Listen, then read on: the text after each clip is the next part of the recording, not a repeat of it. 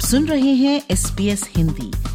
अपने रेडियो पर हर शाम सुनिए हमारा कार्यक्रम। आप हमारा कार्यक्रम हमारी वेबसाइट पर और S P S mobile app द्वारा सुन सकते हैं। S P S dot com dot A U slash Hindi पर जाएँ।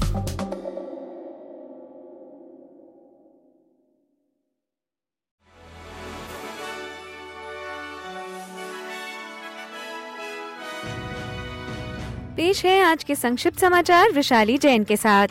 फेडरल सरकार ने दक्षिण पूर्वी क्वींसलैंड में आए तूफ़ान के बाद दो आपदा राहत भत्तों की घोषणा की है। Australian government disaster recovery payment नाम के भत्ते के अंतर्गत हर योग्य वयस्क को हज़ार डॉलर और हर बच्चे को 400 डॉलर का भुगतान किया जाएगा। दूसरे भत्ते को डिजास्टर रिकवरी अलावेंस कहा गया है और यह उन लोगों के लिए एक साप्ताहिक भत्ता होगा जिनके रोज़गार पर इस प्राकृतिक आपदा का असर पड़ा है। यह योग्य व्यक्तियों को तेरह हफ्तों तक दिया जाएगा। ये दोनों भत्ते सोमवार आठ जनवरी की दोपहर दो बजे से उपलब्ध कराए जाएँगे। दूसरी ओर, विक्टोरिया, साउथ ऑस्ट्रेलिया और दक्षिणी न्यू साउथ वेल्स में भीषण बरसात और अकस्मात बाढ़ का अनुमान जताया गया है।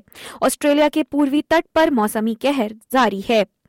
विक्टोरिया के कई हिस्सों में 150 से 200 मिलीमीटर तक की बरसात की आशंका जताई गई है, जबकि रविवार और सोमवार को राज्य भर में बिजली और तूफ़ान अनुमानित है। साउथ ऑस्ट्रेलिया और दक्षिणी न्यू साउथ वेल्स में भी तूफ़ान आ सकते हैं। साउथ ऑस्ट्रेलिया की राज्य आपदा सेवा का कहना है कि भारी बारिश, तेज हवाएँ ओले और बिजली कड़कने की तीव्र आशंका है। एक पूरी मौसमी व्यवस्था शनिवार रात से रविवार सुबह के बीच पूर्वी तट की ओर बढ़ी है। वहीं आंकड़े दिखाते हैं कि ऑस्ट्रेलिया में ब्लैक फ्राइडे की सेल का प्रचलन बढ़ रहा है। साथ ही उपभोक्ताओं में सेल के उत्पादों की मांग भी बढ़ती नज़र आ रही है। ब्लैक फ्राइडे की सेल नवंबर के रिटेल डेटा में सामने आती है।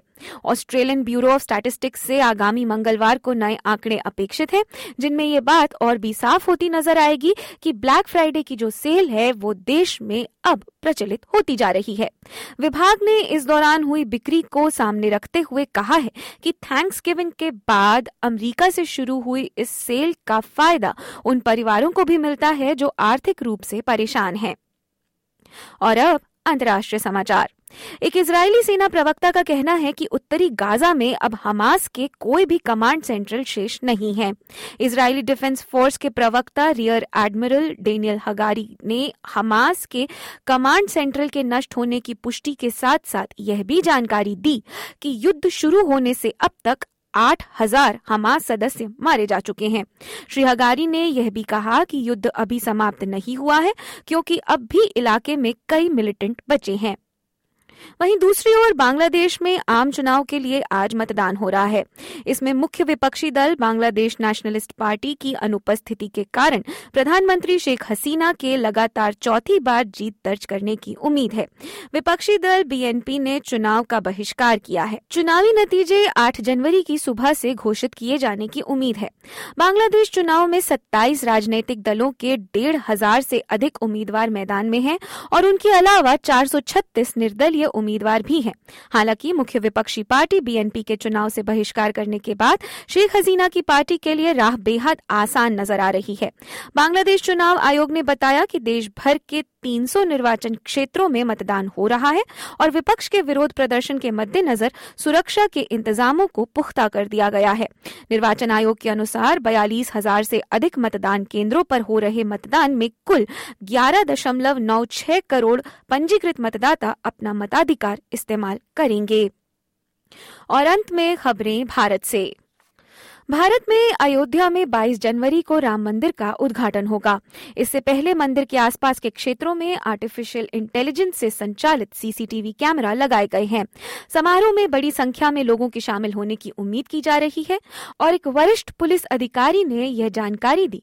लखनऊ जोन के अतिरिक्त महानिदेशक पीयूष मोडिया ने एएनआई को बताया कि पुलिस प्रशासन ने आगामी प्राण प्रतिष्ठा समारोह के संबंध में श्री राम जन्मभूमि तीर्थ क्षेत्र के महा महासचिव चंपत राय के साथ बैठक की थी।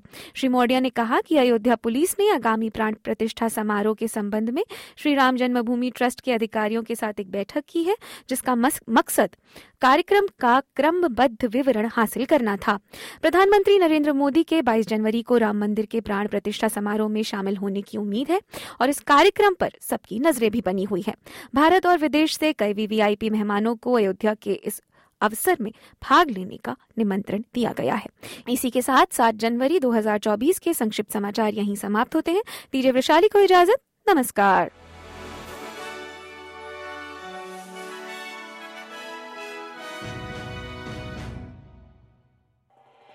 एस बी एस रेडियो से डाउनलोड करने के लिए आपका धन्यवाद। हमारा पूरा कार्यक्रम आप कैसे सुने, इसके लिए हिंदी पर जाएँ।